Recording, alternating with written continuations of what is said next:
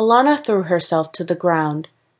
She barely felt the rock on which she had landed, hit and cut her cheek before she screamed again. Huge talons were closing in on her, moving over her like a cat catching a mouse beneath its paw. Her stomach gave a strange flip as she felt herself being lifted fully from the ground. She was being carried. She felt the dragon's large talon beneath her, cutting into her back as she seemed to grasp her fully in its claws.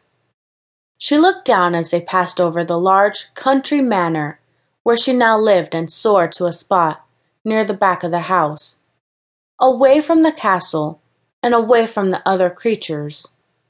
Alana's first instinct as she lay there in his animal's grasp was to call for help, but she had no voice to do so, and, besides, there was no one to hear her but the other dragons she had seen. As the beast carrying her began to slow its flight, she noticed that they were reaching the ground. When they hit the grass behind the manor with a large thump, Alana gave a gasp of surprise as she was released from her hold and tumbled down onto the grass below. The creature turned away from her and moved to a spot just a few feet left. She watched as it closed its eyes and slowly began to shift. A minute later, she saw Llewellyn standing before her breathing heavily as though he had just run a great distance and clutching his side. Alana stood, staring at him, unsure of what to say.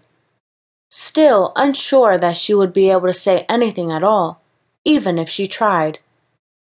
Finally, he looked up at her. He gave her a dark glare, which she had never seen from him, and marched towards her, his face set. For the first time, she was afraid of him. He grabbed her none too gently by the wrist and pulled her into the back door of the house.